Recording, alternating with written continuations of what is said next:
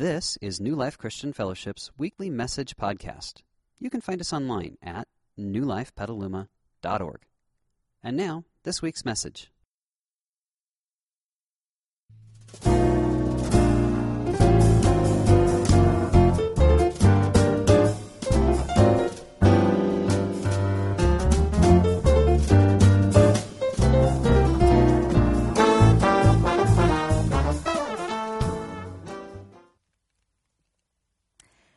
Hi, Bill. Yes, I arrived at your home safe and sound. Oh, yeah, and I dropped off your kids at mom and dad's, but dad said you should visit more often. Oh, Muffin, she's doing just fine. She did run around like crazy a bit when I first got here, but she seems to have settled.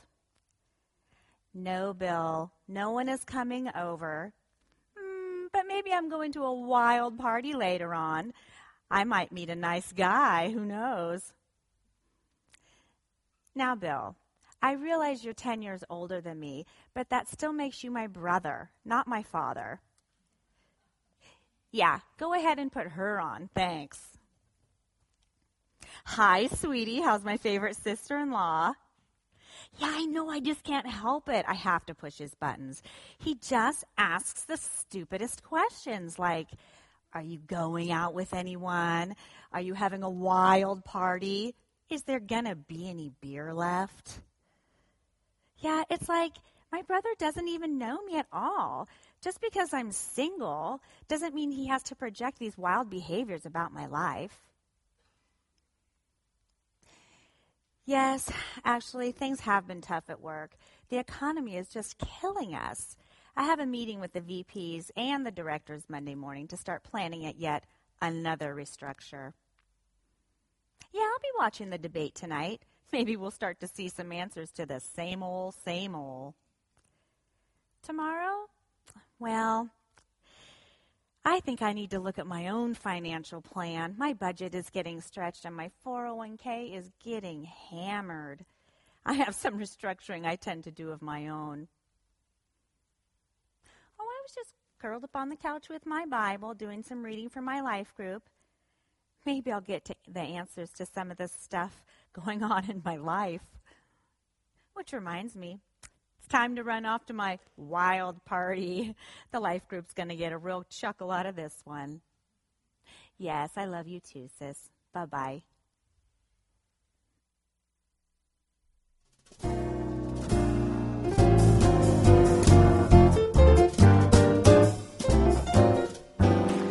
Good morning. Oh, welcome to church. My name is Ron, and if I didn't get a chance to meet you at a previous church service, I would be hanging out in the lobby afterwards, and I would love uh, to get to meet you personally before you get out of here. And uh, so let me give you a couple things uh, for the lay of the land if you haven't been here before. On the inside of your program, there's a, there's a sheet of notes that's uh, obviously missing some words. There are blanks in there on purpose, and uh, that's for you to fill in. And uh, there's a couple of reasons for that. Uh, this is a church where everybody comes to learn. That includes me. And I'm going to tell you about some things that God has been speaking to me about, even about this subject that we're talking about this morning. Because the real story of church is people getting connected with God, and when people get connected with God, their lives change. My life changes. Week after week after week, my life changes because I'm on a spiritual journey with God. So even if this is your first time, or maybe you're from out of town, and this is the only time you're going to get to be with us, at least take a step forward in your spiritual journey today. Ask God to speak into your life so that when you leave this place, you will be a better human being than when you came. That's His goal for you. That's my goal for you. And uh, so, uh, filling out the blanks and taking that home and maybe reading through it one time during the week and just kind of going back over in your mind the concepts, all of those things will help move you along on your spiritual journey.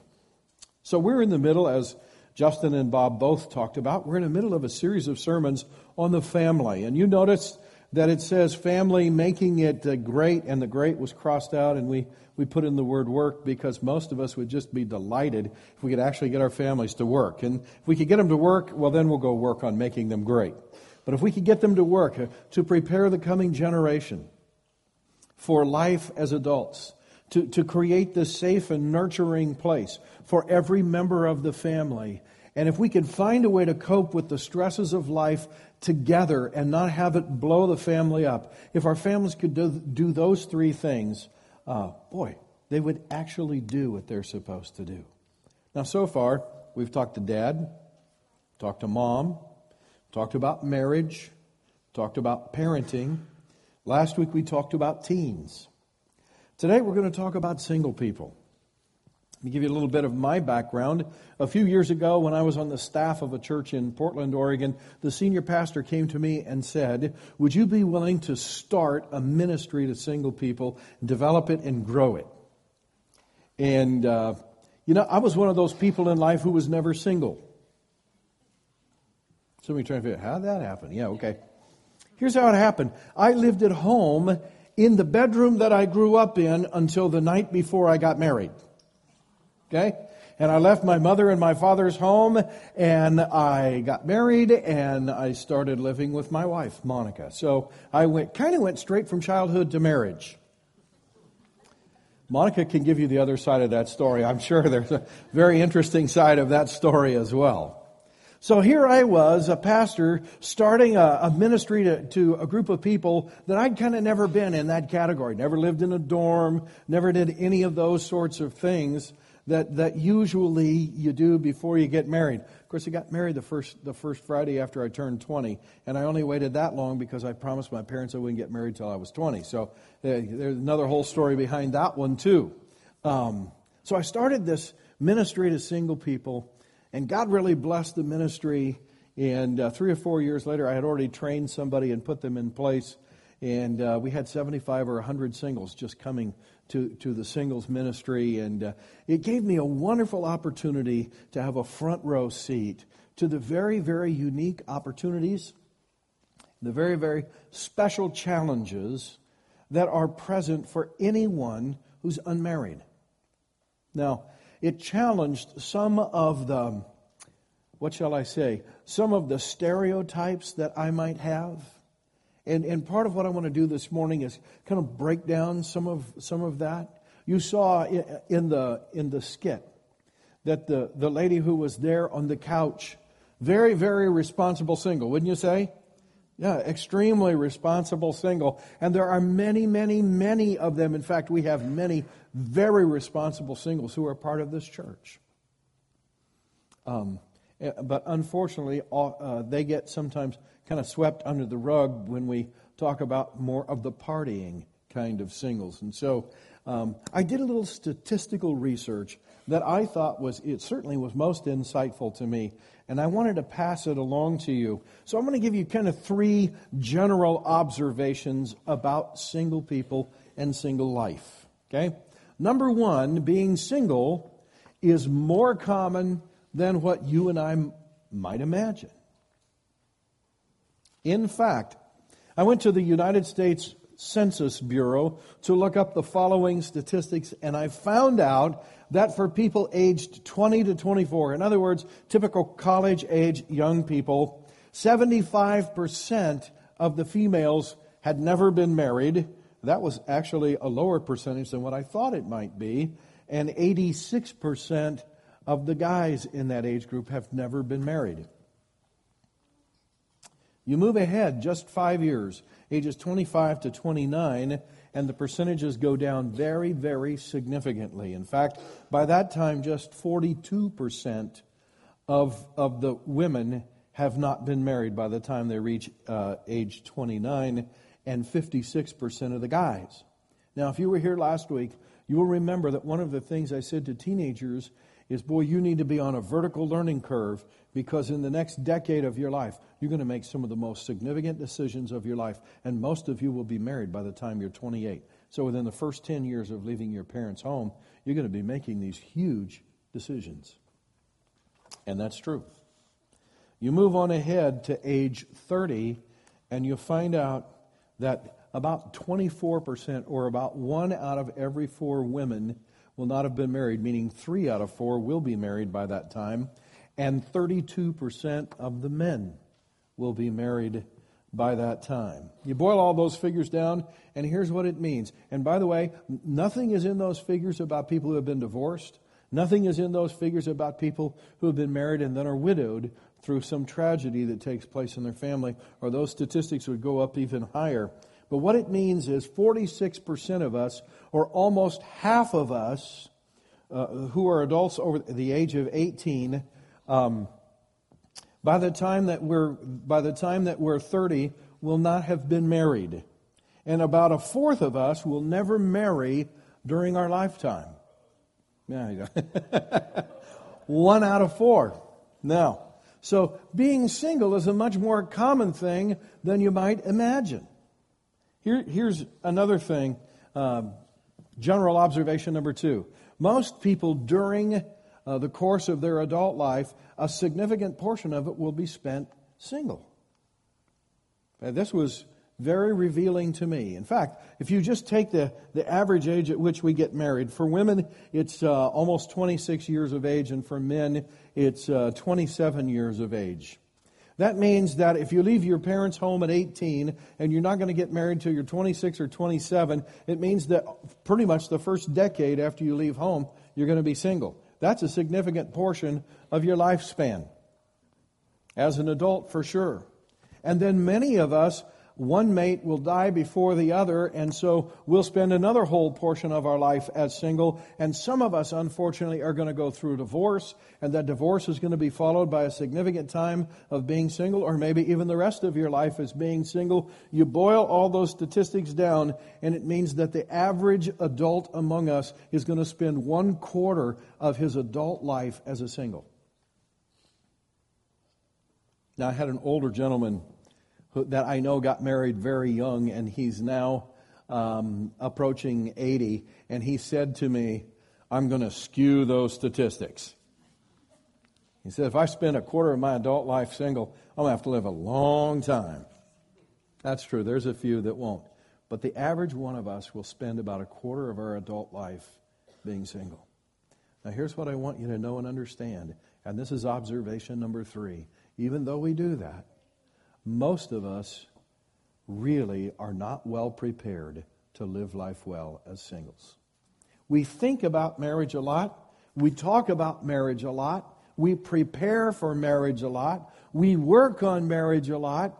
But the truth is, we don't often put a lot of time into preparing ourselves to live well as singles. And so this morning, I want to talk to you about living well as a single. And I want all of us to listen because you never know when this may come into play in your life. It could come into play tomorrow. You just don't know. So let's be prepared to do it well. And let's take a look at this. So, what could single people bring to the table? How could they live life well so that the family works well? Well, the first thing I want to say to you is the word family. And like all the other sermons, I'm just going to give you two words. And then we'll break out those two words or those two concepts. So the first concept is the concept of family. What would I mean by that? Well, here's what I mean. If you look on, on your program or just at the top of the sheet of notes, you'll notice that we've, we've titled this Single a team of what? One. I want you to look at yourself as a family of one. Not just a single person, not just sort of a free radical that floats around and does whatever it wants to do and gets up whenever they want to get up and goes to bed whenever they want to go to bed and spends money whenever they want to spend money and do all that stuff. But I want you to look at yourself as a family. You're just a family of one right now. But it's very important for you to consider yourself as a family unit. Let me give you three illustrations and then I'll give you a scripture that, that speaks uh, kind of directly to this. For instance, when it comes to budget, you heard the lady talk about, you know, I've got to work on my financial plan and so forth. It's very important. What would you expect a family to have? Would you not expect a family to have a budget? I would expect a family to have a budget. Wouldn't you expect a family to have a financial plan? Something in place so that they could provide for their children and, and, and, and the members of the family? Well, guess what? As a family of one, you should care about all the members of your family because that's you. and set up a budget and set up a financial plan and begin to get your life financially on solid ground.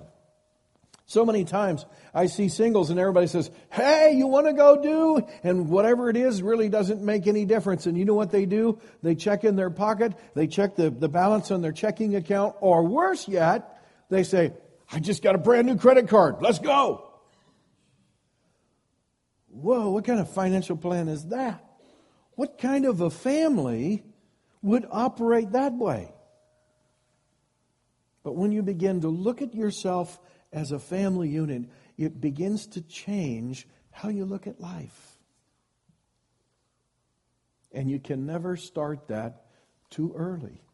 Even to some degree, when you're 18 and you're leaving your home of origin, and I know you're anxious to get to college and you're going to live in the dorms, and you got a little bit more of the mindset of the teenager we saw last Sunday who went, Financial plan? I'm just a teenager. You know, the sooner that you begin to put your feet on solid ground and begin to realize I'm a family of one and I may be a family in the making, but for sure I'm a family of one. A second area that would be good would be your, your schedule or your routine. All people who walk the face of planet Earth work better in the context of a routine where you have a specific time you go to bed, you have a specific time that you get up, you have specific routines in your life, and you function better if you build and choose that schedule in ways that promote your own health and that promote your own well being. And when singles view themselves as sort of free radicals that, golly, you know what's great about being a single? I can go to bed whenever I want to, and I can sleep in as long as I want to, and I can get up whenever I want to, as long as I make it to class or make it to work. Everything else is negotiable and, and it just kind of free floats. I can tell you that's a way to burn yourself out in a hurry and fail at everything. When you start to look at yourself as a family of one, you know, everyone in a family recognizes this family has to have a routine. We got to have times when we go to bed. We have to have times when we get up. We have to have times, believe it or not, when we clean a house. Yeah, I know. I quit preaching and started meddling, didn't I? Yeah. Just because you're single doesn't mean you have to live in a pigsty. Yeah. Set a regular time that you pick up things. Set a regular time that you do dishes. Set a regular time. You understand what I'm talking about? Start to view yourself as a complete family because when you view yourself as a complete family, you start living life in a way that allows you to live it significantly. Let me give you a third illustration responsibilities. You know what cracks me up about family get togethers and church dinners? When we assign out the food, guess what we always assign to the single people? Chips. You know why we assign that to single people? You can't mess it up. If you could spell Frito Lay, you got it made. There's another reason why we assign that, and that is because if you have a meal and there's no chips, you still have a main dish. You still have everything else because if they don't come through, I have a challenge for those of you who are single. The next time somebody says, Hey, why don't you bring the chips? Say, let somebody else bring those. I can do better than that. I'm a family. Give me a main dish. I want to step up to the plate. I want to do something that I put some time and effort and energy into, like all the other families who are going to come to this event. It's amazing how, when you begin to look at yourself, not as just this kind of free floating single person that just kind of floats their way until somehow maybe someone takes an interest in them and they can get married and then they'll put their feet on the solid ground. It is amazing what happens in your life when you put your feet on the solid ground now. And, and I don't know any other way to do it than to look in the mirror and say, that's a family unit there. I need to start acting like that. In my family of origin, I need to step up to the plate just as much as my married brothers and sisters or whatever else and be a real family contributor and to come on board just like everybody else in my family. Makes a huge difference. Now, I want to tell you the common denominator to all of those things I just talked about, and it's the word discipline. I want you to write that in the margin. It's the word discipline. Take a look at this passage of Scripture. Solomon is the author of the book of Proverbs, and we even use this word today. Oh, that's, that's a great proverb. In other words, it's a short saying that has a lot of wisdom wrapped up in it. And the book of Proverbs is actually a collection of 31 chapters of short sayings that are all about the various issues of life. And it's, it, it, they are sayings of wisdom about all the things that you and I run into every day that are challenges in our life. And at the beginning of this book, here's how Solomon begins it. These are the Proverbs of Solomon, David's son, king of Israel. Their purpose is to teach people wisdom and what's the next word? Let's say that word again. What's that next word? We don't like that word, do we? Okay, but let's underline it anyway because it's a really important thing. Now, he goes on to say to help them understand now, their purpose is to teach people wisdom and discipline, to help them understand the insights of the wise. Their purpose is to teach people to live, what's the next word? Disciplined and what's the next word?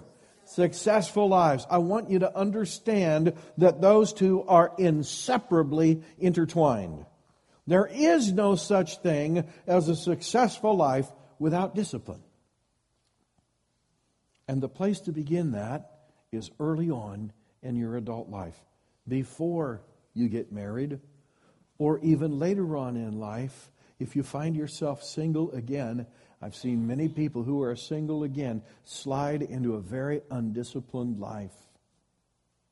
God calls us to discipline. He goes on to say to help them do what is right just and fair these proverbs will give insight to the simple so even if you feel like life's a little overwhelming at times, Solomon says, pay attention to what I'm saying. Live this disciplined life, and you'll start to gain a wisdom about life, and then also discernment to the young. So the first thing I would say to you is view yourself as a family of one. The second thing I would say to you could be wrapped up in this word, and that's the word service. I was visiting with someone this week, and I don't remember who it was, so if it was somebody in our audience, uh, you'll know. I won't know, all right? But I was visiting with somebody, and we were talking about life in general, and they were asking some questions, and I said to them this If you show me a happy person, I guarantee you it will be somebody who's investing their life as a volunteer in some cause that's unselfish and outside of themselves. That's what it takes to be happy. It will not be somebody who's, who's continually buying toys and trying to find a way to play with new toys. It will not be somebody who sits around and tells everybody to do things for them like they're the big cheese. Those people are never happy. They're always, haven't you ever noticed that demanding people are never happy? They're just miserable because they haven't learned that the secret to happiness in life is found in giving your life away, in blessing other people and helping other people. That's why it's so great to have the people from Rwanda here. And you guys have a wonderful opportunity to go out there and to sponsor a child and even take a small step in giving your life away to someone maybe you'll never meet on this earth. Or maybe you will. But whether you do or you don't, I'll guarantee you it'll be more fun and easier to write that check than it will be to write the check to PG&E. Yeah. Or even your next car payment. Because there's a joy that comes in giving your life away. You remember the story that Bob told you this morning about the guy whose buddy jumped on the hand grenade and he spent, what was his name? Michael Cunningham, I think. He spent the rest of his life honoring his good buddy Alan Green I think it's no coincidence that Michael became Teacher of the Year. Because you know something? When the goal of your life is to honor someone else, you perform to standards you might not perform to if it was all about you.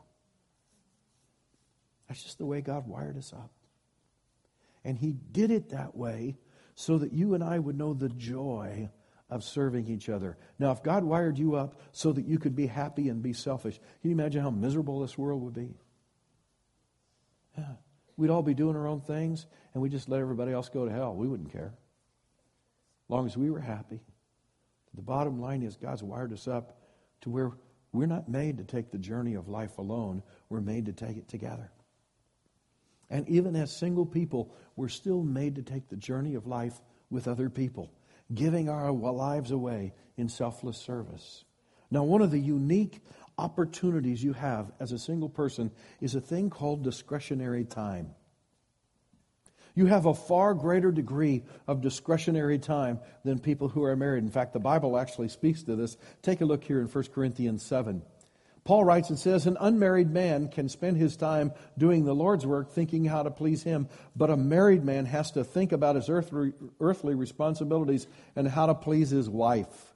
All the married men said,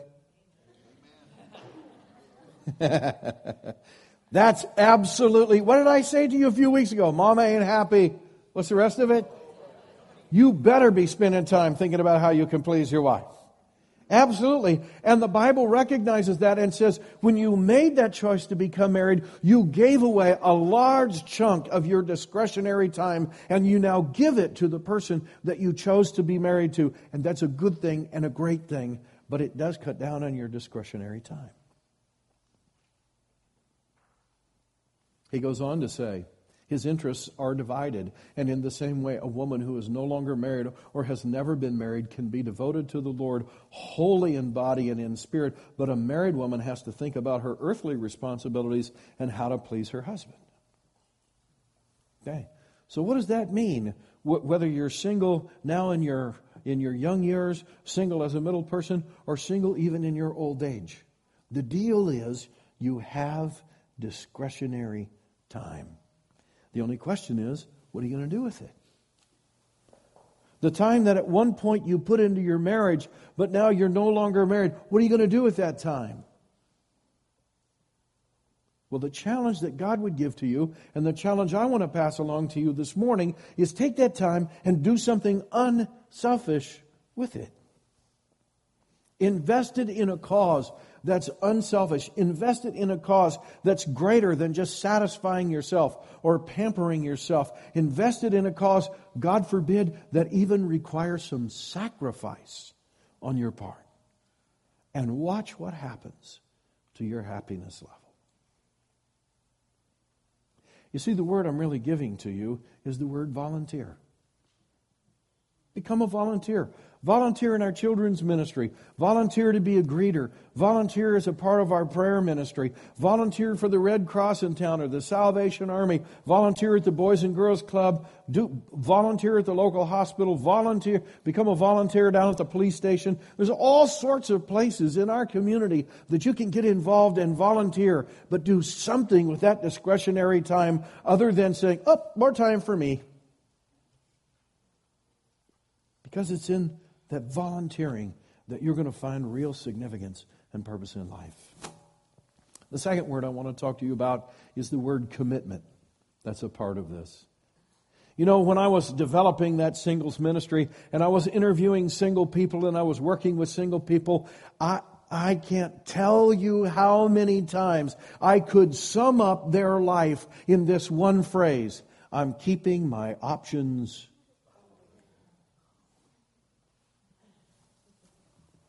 Can I tell you that's the curse of single people? It is. And you think sometimes it's a blessing. It's a curse. I'll tell you how it's a curse.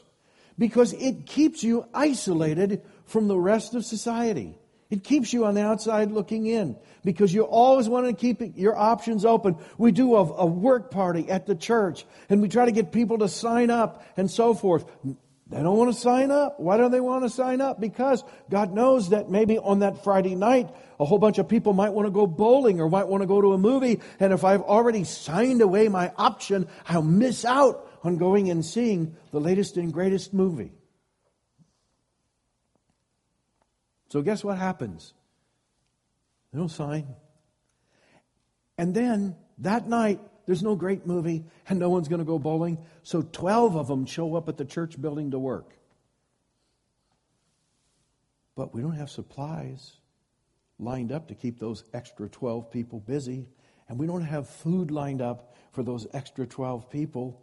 And now everybody's life around them is in chaos. And they think, why? I showed up. Didn't you want people?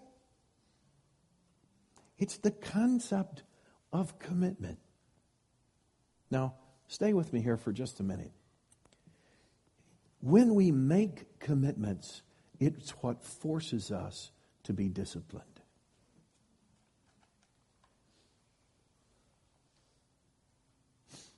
When I was preparing this sermon, Bob said to me, Going to give him that age old statement better to be single and wish you were married than be married and wish you were single?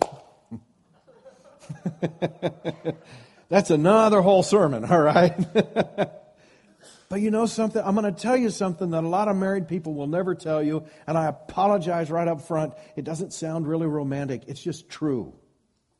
Okay? There's never been a person who's been married for any length of time that at some point in time in there didn't look at life and go, man, there'd be parts of this easier if I was not married. Yeah. But you know something? There are things that I do. There are things that I did just yesterday that if I were not married, I might not have had the self discipline to do but because I'm married to Monica, I found amazing abilities to do them. And that's not really a statement about Monica. It's the commitment that I made 37 years ago that sometimes drives me to be who and what I should be. Now, for those of us who are single or single again. It's still the commitments that we make that motivate us to live disciplined lives. So I'm saying to you, don't only volunteer, but commit yourself as a volunteer. It's one of the best, it's one of the best things you can do for your life. Now, what is it that I've learned as a married person out of this? Simply this I recognize that chances are, even though I didn't start out single, chances are at some point in time I may find myself single in this life. I made a commitment to myself and to the Lord that should that ever take place in my life, I would view myself as a family of one. And that I would take the discretionary time, the, the greater discretionary time that I now had, and I would find ways to invest it in causes outside myself. Because I can tell you this no matter what portion of my life I spend as a single, I want to be successful in it.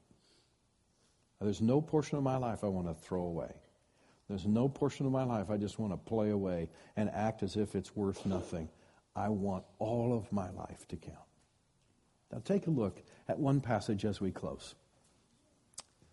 The Bible says, Be very careful then how you live.